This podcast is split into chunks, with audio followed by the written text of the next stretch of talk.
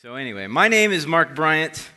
This is December 23rd, and I know what you're thinking. You're thinking, are you serious? All of that and a sermon too?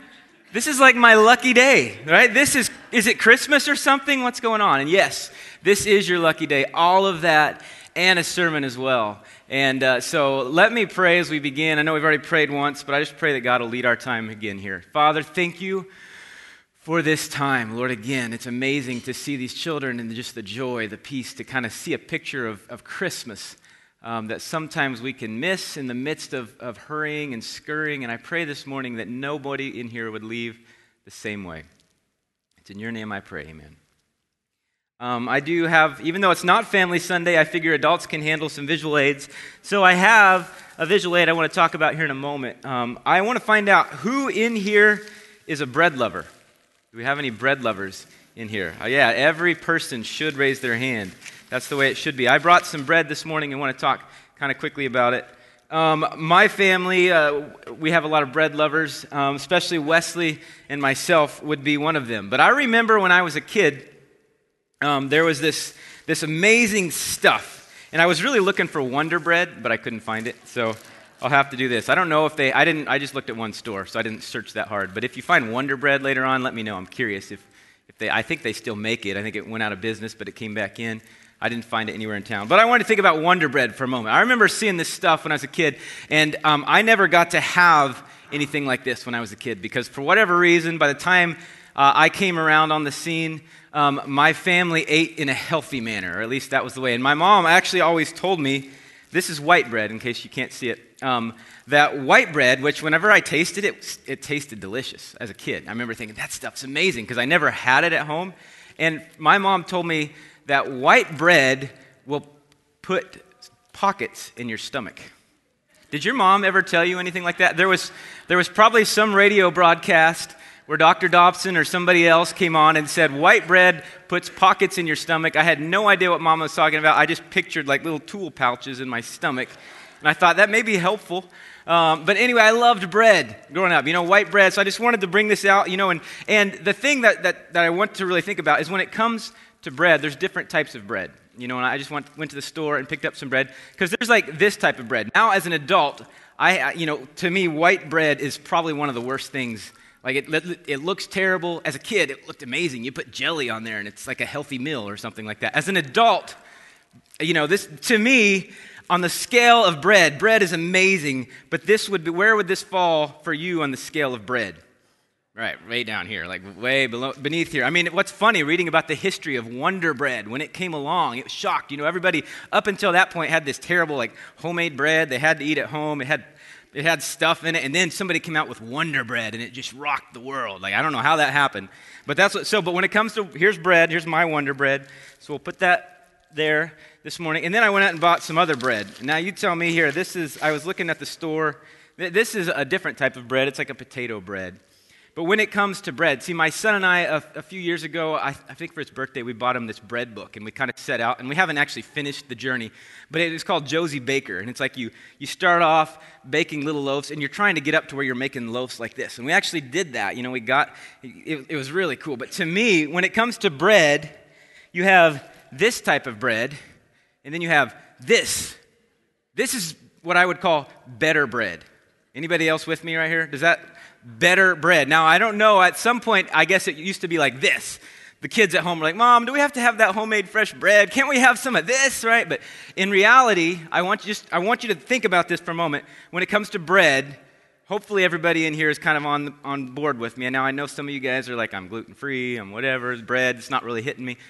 But when it comes to bread, here's what I want to leave you with, and I want you to walk out here with this morning.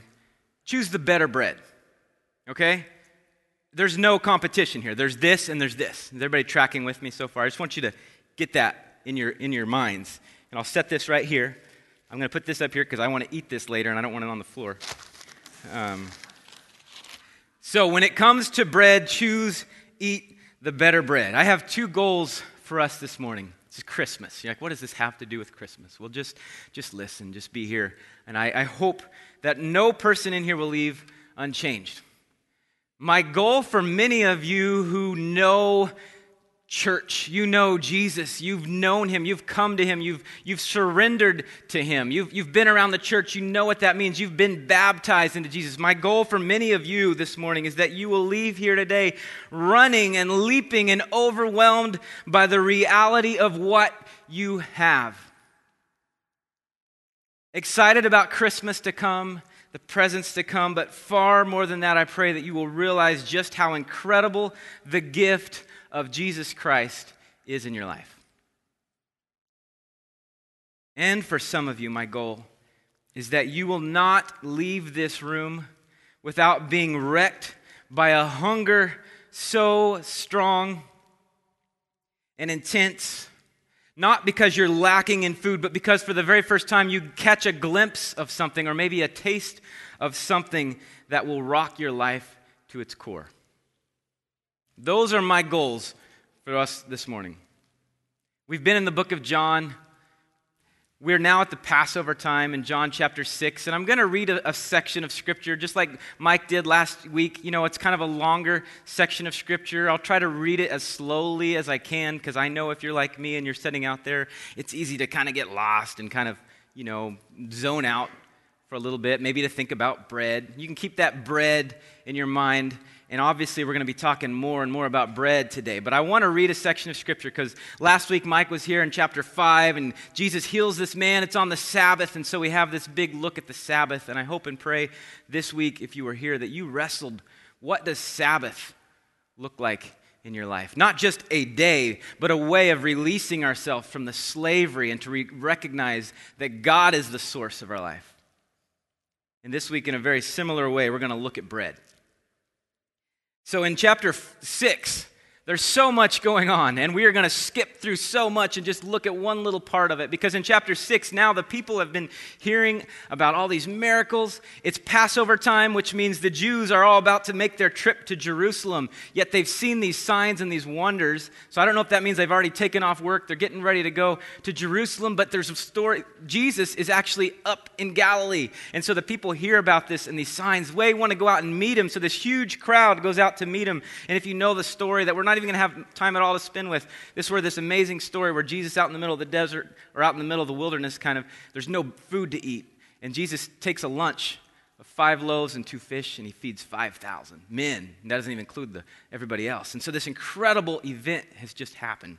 And the people are ready to go and forcefully say, Wow, this guy gives us bread. Let's make him our king. And Jesus dismisses the crowd. He sends the disciples out on a boat and he goes over off by himself. And then that night, again, another thing that we don't have time to talk about. It's an amazing event that happens because you know, some of you know the story. Jesus is out on the lake, a storm comes up, and yet the disciples are freaked out, and all of a sudden, Jesus comes walking along, right? And we don't have time to talk about that today. You'll have to read about it in John chapter 6. Because we're going to verse 22. So that's just the context of where we are. Jesus has done these amazing things. Then in John chapter 6, verse 22. On the next day, the crowd that remained on the other side of the sea, they started to do some detective work. They saw that there had been only one boat there, and that Jesus had not entered the boat with his disciples, but that his disciples had gone away alone. This is after this amazing miracle of him feeding this huge crowd of people. Other boats from Tiberias came near the place where they had eaten the bread after the Lord had given thanks. Another way of summarizing what had just happened. So when the crowd saw that Jesus was not there, nor his disciples, they themselves got into the boats and went to Capernaum, searching for him. Again, this incredible thing has just happened. We need to go find out. You know, their plans to go down to Jerusalem have been interrupted for a moment. We need to find Jesus. When they found him on the other side of the sea, they said to him, Rabbi, when did you come here? They're trying to figure this out. Jesus answered them, Truly, truly, I say to you, you are seeking me not because you saw signs, but because you ate your fill of the loaves. Do not work for the food that perishes, but for food that endures to eternal life, which the Son of Man will give to you, for on him God the Father has set his seal. Then they said to him, and again, if you've been tracking with us in these sermons, this, this story is going to start to sound familiar, similar to Nicodemus similar to the woman at the well. What must we do to be doing the works of God? Jesus answered them This is the work of God, that you believe in him whom he has sent. So they said to him, Then what sign do you do that we may see and believe you? They knew what he was talking about. He was talking about himself. What work do you perform? Our fathers ate the manna in the wilderness. And again, if you don't know that story, we'll kind of talk about it a little bit uh, here in just a moment. But they're like, okay, you're claiming to be something bigger. Our fathers ate the manna in the wilderness. As it is written, He gave them bread from heaven to eat. Jesus then said to them, Truly, truly, I say to you, it wasn't Moses who gave you the bread from heaven, but my Father gives you the true bread from heaven. For the bread of God is he who comes down from heaven and gives life to the world. They said to him, Sir, give us this bread always. Kind of like the woman, give me that water to drink so I don't have to keep coming back to this well. Jesus said to them, I am the bread of life. Whoever comes to me shall not hunger, and whoever believes in me shall never thirst. But I said to you that you have seen me and yet do not believe. All that the Father gives me will come to me, and whoever comes to me I will never cast out. For I have come down from heaven not to do my own will, but the will of him who sent me. And this is the will of him who sent me, that I should lose nothing of all that he has given me, but raise it up on the last day. For this is the will of my Father. For everyone who looks on the Son and believes in him should have eternal life and will raise him up on the last day. The Jews listening to this are maybe kind of like you are. You're like, what? What are you saying? They start grumbling about him because he said, I am the bread that came down from heaven. What does this mean? This made no sense to them. How does he now say, I have come down from heaven? Jesus answered them, Don't grumble among yourselves. No one can, can come to me unless the Father who sent me draws him, and I will raise him up on the last day. Maybe the listeners are like, That's not helpful. That doesn't clear anything up to us. Jesus continues, It is written in the prophets, and they will all be taught by God. Everyone who has heard and learned from the Father comes to me. Not that anyone has seen the Father, except he who is from God, he has seen the Father. And he continues, and we're closing in on this. You guys are doing a good job. It's important for us to, even though we're not going to be able to look at every point going on here, important for us to hear it all in its context. Truly, truly, I say to you, whoever believes has eternal life. I am the bread of life. Your fathers ate the manna in the wilderness and they died. This is the bread that comes from heaven, so that one may eat of it and not die. And again, picture them standing in their shoes. To us, maybe we kind of have some familiarity. We've been talking about communion. Okay, we've, this kind of makes some sense for them. This would make no sense. The Jews then disputed among themselves, saying, How can this man give us his flesh to eat? They were disturbed by this. So Jesus said to them, Oh, let me explain it away. I mean, I'm not talking, you know, uh, literal. Yeah. Oh, let's read what he said. Truly, truly, I say to you, unless you eat the flesh of the Son of Man and drink his blood, you have no life in you. Jesus, come on, let's tone it down a little bit. Let's make it make some sense. But he continues, Whoever feeds on my flesh and drinks my blood has eternal life, and I will raise him up on the last day. For my flesh is true food, and my blood is true drink. Whoever feeds on my flesh and drinks my blood abides in me, and I in him. As the living Father sent me, and I live because of the Father, so whoever feeds on me, he also will live because of me. This is the bread that came down from heaven, not the bread the fathers ate and died. Whoever feeds on this bread will live forever. Did you get all that? Oh, yeah, no problem. They're searching. The beginning of the story, they're searching. Jesus has just done this amazing thing, and they're thinking, oh my goodness, this blows our minds away. We, we were just, we're fighting and scratching just to make a living each day. Here's a man that can provide for a huge amount of people. Imagine what he could do for our nation. Let's make him king. We'll have bread to eat every day. He'll be able to provide for us. So they're searching for him because their minds have been blown by this miracle. And they show up to Jesus and they're looking for something And Jesus says, I have something far greater than this in store for you. It's Christmas time, right? Can you think back, or was there ever a time when there was just some gift, something that you just said, man, this would be amazing if I could have this? I can't even hope to dream for this. Now, that's a little extreme, but I do remember as a kid wanting a remote control car thinking, man, to have a remote control car. And I remember one Christmas, my grandparents gave me and my brother, that was always the bad thing. Like when you have a brother close, you know, your grandparents give you both the same gift. So you have to like not look, oh, good, I know what I got. But we got a remote control car. And it was really exciting to open it. I'd always wanted a remote control car. And the, and the one thing about that remote control car, I mean, it was so exciting to get. And then, you know, you turn it on. And, and back then, I guess, probably, I'm sure they had. Anyway, this car could only turn right. Did you ever get one of those? Like, I want to go left, so I have to go, oh, I'm going left now. And I mean, it was fun. I loved the car, but it was little after I got it, you know, so awesome. But have you ever had that where there's something that you really wanted? Well, imagine, you know, whatever it is. Maybe it's a remote control car, and all, and this is a bad analogy, but I'll finish it. Uh, it's, and then all of a sudden you're like, man, and then you go out and your parents are like, it's a brand new car. Now, as a kid, that wouldn't mean anything, right? Because I can't do anything with a brand new car. Thanks, mom and dad. Maybe a better example would be like my, my daughter's real into horses. You know, maybe if, what if she like wanted a, a rocking horse? Like, oh, that would be so awesome to have this beautiful rocking horse. And we wake up on Christmas morning and like, sorry, darling, all we got for you is this saddle and you can sit on it. By the way, go out in the backyard. What is it? Oh, it's a horse. Right? Imagine that would blow her mind. Okay, that's, that's, that's the best I can do on the analogy, the remote control car, the horse what we're getting at is that people were searching for something. They thought, Jesus, this is the answer. This is the thing that we've always wanted. Jesus is about to blow their minds. They were coming for what they thought would be amazing. This guy can take care of all of our needs, but they were seeking him for the wrong reason. And he tells them this. And he says, Hey, there's something important that you need to know, that we need to hear, especially around Christmas time do not work. This is John 6, 27. We read it in that big passage, but I want to zoom in on it for a moment and just have you think about what Jesus is saying. Do not work for the food that perishes. What were they searching for? They were searching for Jesus. But for the food that endures to eternal life, which the Son of Man will give to you. For on him God the Father has set his seal.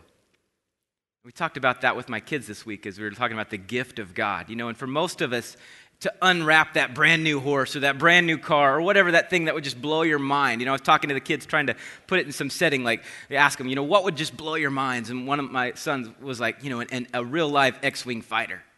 You know, that would blow my, like one that you could get in and fly and be like, look, it's there. Wouldn't that be so exciting? And that's how it works at Christmas. Like, imagine those gifts that just blow your mind, right? And, and that seems much bigger and much more important than just like eternal life, you know. I mean, uh, on Christmas morning, it's exciting to unwrap that thing, right? We've all experienced that as kids or maybe even as adults. Man, if I had that, it would change my life. And yet, just talking through it with the kids, because we're talking about the gift of God here, is what we're talking about this morning. God is giving a gift far greater than an X Wing fighter that you could fly in, right? Isn't it amazing that even those who lived in Jesus' day walked and talked with him? They got the opportunity to rub shoulders with him. They saw his miracles people raised from the dead, water turned to wine, uh, all the different things that they saw. He was offering them something up here. He was offering something up here, and they kept wanting something like this. Over and over, you see that throughout this story. Yet, not only people in that day Many of us today often come to Jesus just saying, Lord, if I could only have this thing. And he's like, oh no. I don't just have this for you. I have something. I have something far greater. Lord, would it would be amazing if you would just do this one thing, if you would help me with my marriage, if you would help me, you know, in my work, help me overcome this addiction, depression, get that job, my finances, Lord, if you would just help, if you would just help get this one thing. Jesus is like, no, no. I have that and far more in store for you. We want, so they go on. They're like, okay, we want to do the works of God. So how can we do the works of God?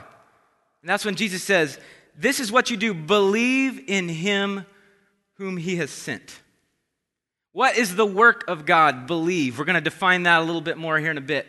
but just hold out there for a second. Jesus says the work of God is to believe in him who he has sent. Now, here we are, many of us, some of you have, you know, been in church every Sunday, maybe a couple times a year. You've heard that word believe in Jesus. And again, we're going to unpack it.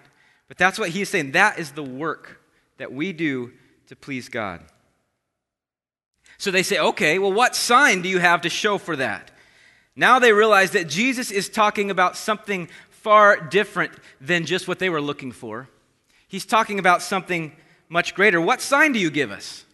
Moses gave us, gave us manna in the desert, bread from heaven to eat in the desert. This was an epic sign in their history that they looked back on and saw that God's people were out in the desert about to starve to death, and yet God provided this miraculous bread somehow that came down and was on the ground, tasted like honey. So, in their minds, this, this, historical event, they conveniently have forgotten, you know, after a while, how the people began to grumble and complain about the bread. But they look back and see this sign. Okay, Jesus, Moses did this. What do you have to do? What can you do to say, to back up what you're saying here? Jesus says, Whoa. I mean, just like he showed last week through the Sabbath. The Sabbath was not from Moses, it was from God. So, also, the bread that came down in the desert, that manna that they look back on, that wasn't from Moses. It didn't just point to how great of a leader Moses was. No, that was God. Jesus says, That was my Father. He was the one that met your daily need.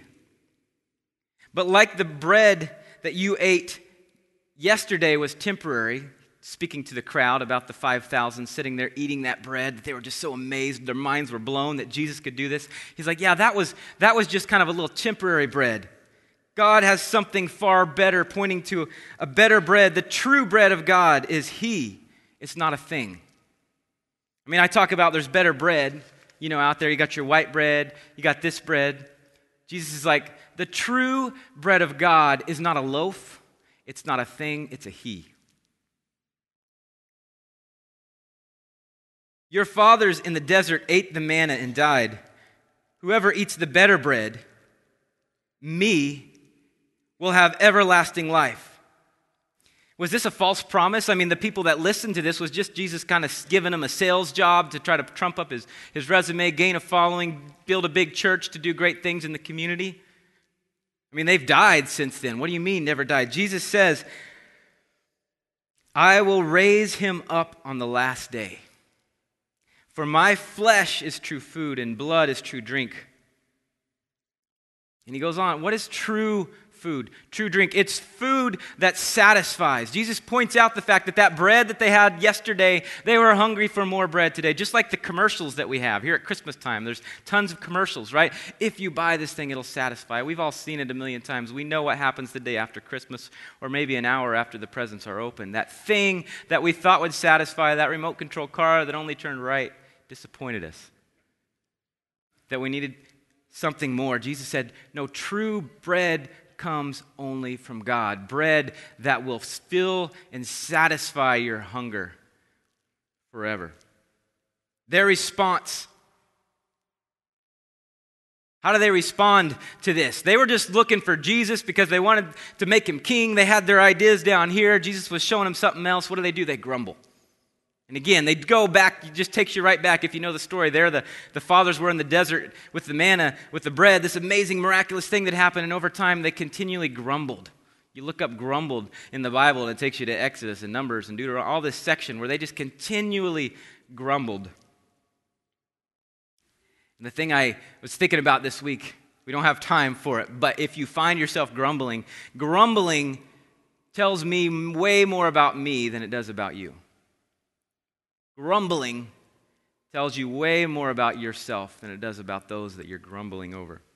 Their response, grumbling, we liked the bread, we wanted him king, but now, who is this guy? He's some wacko. I mean, they, they're probably there in the crowd saying, Hey, Judah, didn't, didn't you go to school with Jesus? And, and hey, Thomas, didn't your dad buy a desk from Jesus' dad, Joseph? Like, what is he talking about saying, I am bread from heaven? Who is this guy? And yet, Jesus, as it's going on, and Jesus knows what they're talking about, he doesn't seem too concerned to try to straighten it out. He doesn't seem that worried and that stressed about, oh no, what am I doing? I'm losing my audience. Here we are. We just gained 5,000 people and all their wives and kids. I mean, this is great. This, look at this thing that we can do now. No, Jesus keeps talking. And he keeps and when they're confused, he capitalizes on their confusion by continuing to get down into some nitty gritty language. And what happens? I mean, what's the goal? You think, what's my goal or the goal of a preacher when they get up to preach with the people? Is it just to like feel good, to laugh a little bit, to walk out, to slap the preacher on their back, say, nice job, see you next week? What do you think? Is that the goal of a speaker? No. No, the goal of a speaker is a response right? You want people not just to, to like you. I mean that's you want people to, to respond to hear something that changes their life forever that walks out and says i am not going to live the same way. Jesus we haven't we didn't have time to read it but many of you know the story. At the end of this sermon there is a response. You know what the response is? Like all those thousands and thousands of people they respond by getting up and walking out and saying, you know what? We just, we were, we kind of wanted this. He's trying to give something else. We're not interested in it. That was the response that Jesus, now you would think, you know, okay, all right, Jesus, move over, you know, let me do a better job. Let me, okay, guys, wait, let, don't come back here. Jesus, you know, he's, he's, a, he's a newbie. He's just starting out on this whole preaching thing. Come on. I don't know if one of the Peters or any of those guys were going to stand and be like, hey, wait, guys, before you leave, Jesus, move over, move off the stage for a second. I need to get everybody back. Jesus is just kind of standing there. He's just saying, hey. And many people respond by leaving.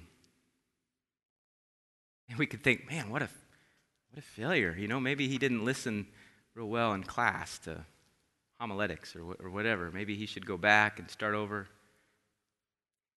Yet, here we are, thousands of years and miles after the fact, studying this over this. As we continue, I hope and pray that you will get this image. And as we go into Christmas time, that this image will stand out in your mind. And maybe it's not clear yet. Maybe it's a question. What is Jesus saying? What is the this that he's wanting to bring? Because Jesus has come and he has said, I am the bread of life. I am the bread of life. Did he bring, you know, did he bring up bread and say, This is, I'm a great baker, this is what I can do? No. They are the ones who brought up bread. Like Jesus was just coming and, and they were the ones searching out for him, and, they, and he said, Hey, the work of my Father is to believe in the one he sent. So they bring up the whole manna in the desert thing. And what happened there? Again, we've kind of talked about it several times. The people were in the desert, they thought they were about to die. Because the guy that brought him out in there kind of overlooked the simple little logistic thing of bringing food for a couple million of people in the middle of the desert. So there they were in the middle of the desert, and this bread, where did it come from? Where did the, where did the manna come from? It just, it just showed up on the ground. Like they would walk outside. This is what I love about preaching and stuff. Sorry, bud, I'm not going to throw more than half the loaf here. But they woke up in the morning. I tried to hit you, Anthony, but I missed. They walked out, and there's this stuff there, and it gave them life, and they were just amazed by this. See, he's walking out on me. Okay. me and Jesus. Um, this bread raining down from heaven, giving life. And the, Jesus is reminding them of the truth. That wasn't Moses, some magician back in the olden days doing this amazing miracle. He's like, that was my father. And he's not done showering bread. I'm going to throw a few more pieces just to keep you guys awake. He's like, that was my father, and he's not done showering bread on a starving world. But this time, he's sending a far better bread. And Jesus said, it's not a, it's not a thing, it's a he. It's me. Jesus said, I am the bread of life. I am here to do my Father's will. What was God's will? What did God love to do? God wanted to give life to dying people. So he sent his son to die, to come as a baby, the thing that we sing about, to die on a cross. And if that had been all that there was to this story, we would just be here singing carols, doing things to remember some historical event. But the amazing fact is that Jesus took the sins, the death of us on his shoulders, and he raised, he conquered it, put it to death, and he raised to life to invite us to join him. The bread of life is here. And I want to talk about that word believe for a moment because we've heard the word believe. It's in all, all over, especially even this time of year. You know, believe. What does that mean? Believe. And there's probably lots of different definitions. The one that stands out to me the most, that I need to hear the most, because believe, what is that? To commit to, to trust, to do something. I want to kind of pose this definition. To believe is to to not hold at arm's length any longer. I want you to think about that for a moment. To not hold something at arm's length any longer. What do you do if you're out and some guy or some person comes at you, you know, ready to fight? Now, I know for some of you, there's all sorts of different responses. You may get ready to, you may run, you may whatever, but at the very least, if somebody's right in your presence, you put out your hands. Why? To keep them away from you, right? You, you don't just be like, hey, come on, you know, let's no, you hold out your hands, you hold it at arm's length.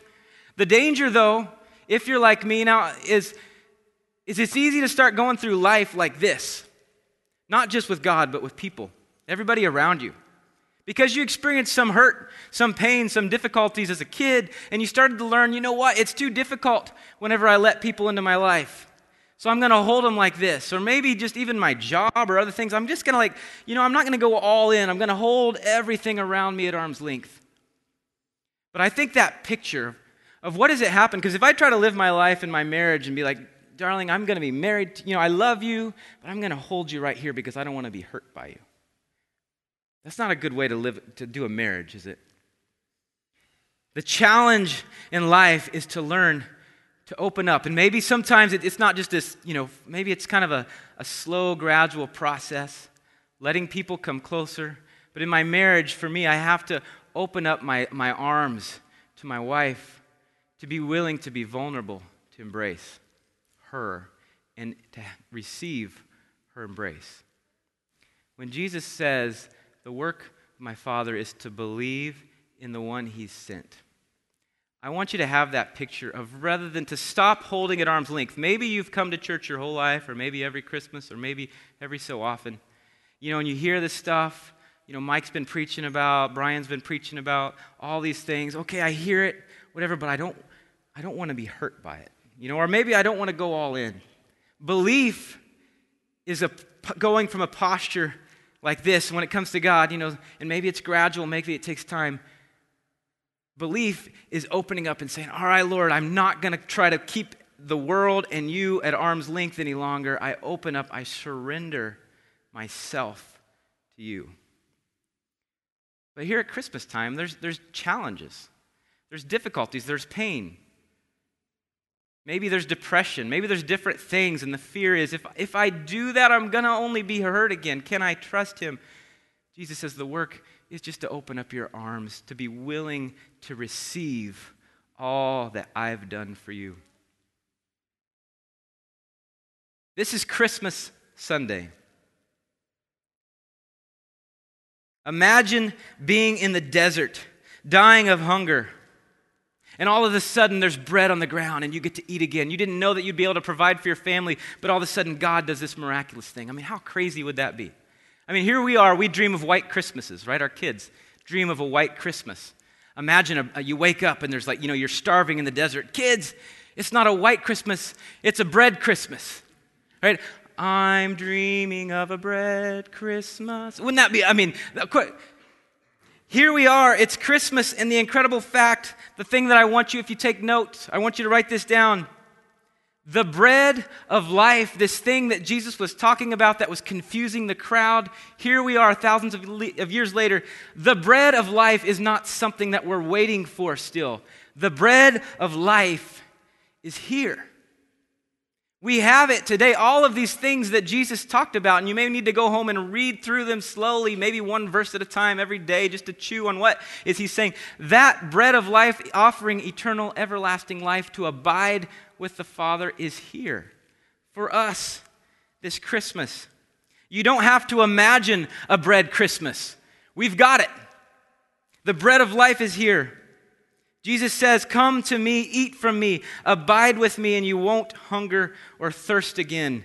We aren't waiting anymore to make sense of what Jesus is saying. We've seen him on the cross, we've seen him raise to new life. Today, you have two options when you leave here. You can go away hungry and grumbling like the crowd, or like Peter, at the very end, you can go away humbled overjoyed in awe of the fact that you have eaten from the bread of life, sent down from the Father in the form of a little baby, born in a manger, and all of those carols that our children sing, we sing, and, we th- and the things we celebrate aren't speaking just of something to come, but are celebrating the right now reality that we have the bread of life in our lives, or you have the opportunity to taste of it for the very first time through surrendering to Him, through baptism to Him this morning. Glory to God in the highest, and on earth peace to men on whom His favor rests. It's here, the bread of life. This past week, I had the really fun privilege of watching It's a Wonderful Life with my children.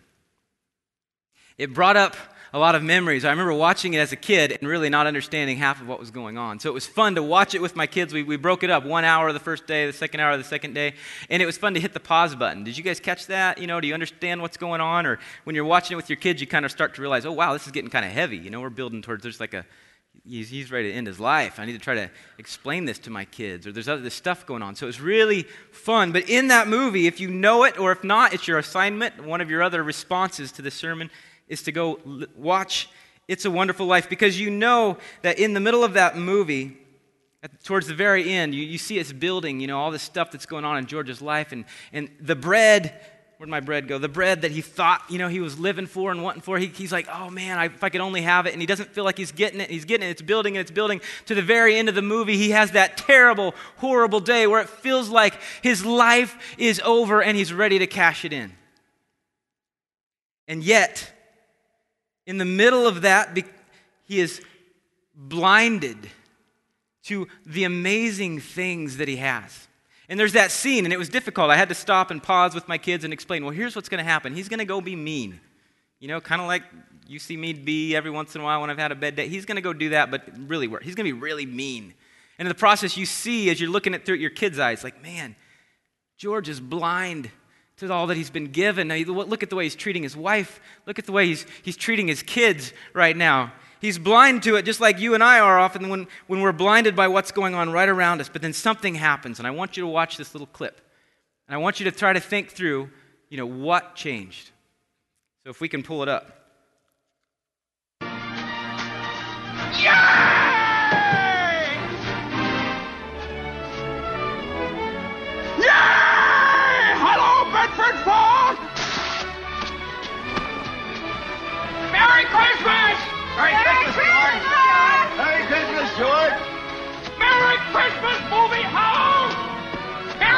Christmas, Emporium! Merry Christmas, you wonderful old building and loan! Hey! Merry Christmas, Mr. Potter! Happy New Year to you! In jail. Go on home, they're waiting for you. All right. What changed? Now, if you haven't seen the movie, you have no idea, and you need to go home and watch it. But what changed for George? Because in that clip, and this is what I love about that clip, what changed from just a few moments before when he had been down at the river considering tragic options? Nothing physically had changed in that moment. And yet, God sent Clarence to open his eyes to the riches that he'd received. And in that moment, as he comes back, and in, watching the movie, I'm like, oh man, you know, and just experiencing what he experienced, like, if, if suddenly everything, you don't, why is it that we don't take things, we don't, you know, we take things for granted until we lose them? Right? I mean, our precious children standing up here. And how often, though, or, you know, sometimes as parents, are we at home just getting upset? Man, why are they doing this to me? Why are they inconveniencing to me? Yet in the movie, George gets, catches a glimpse of, of having his riches, his true riches, taken from him. And in that scene, when he finally realizes, no, it's not true, I have this amazing thing, the incredible thing that I hope and pray that you want, that you'll see this morning is that how, how often in life we spend our days looking for this. Man, if only I could get that. And Jesus said, No, crowd, no Anacortes Christian Church. It's not that. It's this. It's something far greater. I am the bread of life. And yet, for most of us in the room, we have this. And yet, how often do we still follow our hungers? And rather than going to Jesus, how often do we go and search out something else? This morning, I pray that you would realize that Jesus, the bread of life, is here. He's in your life, and He wants to revolutionize your life and your world if you will open up, if you will take your hungers to Him.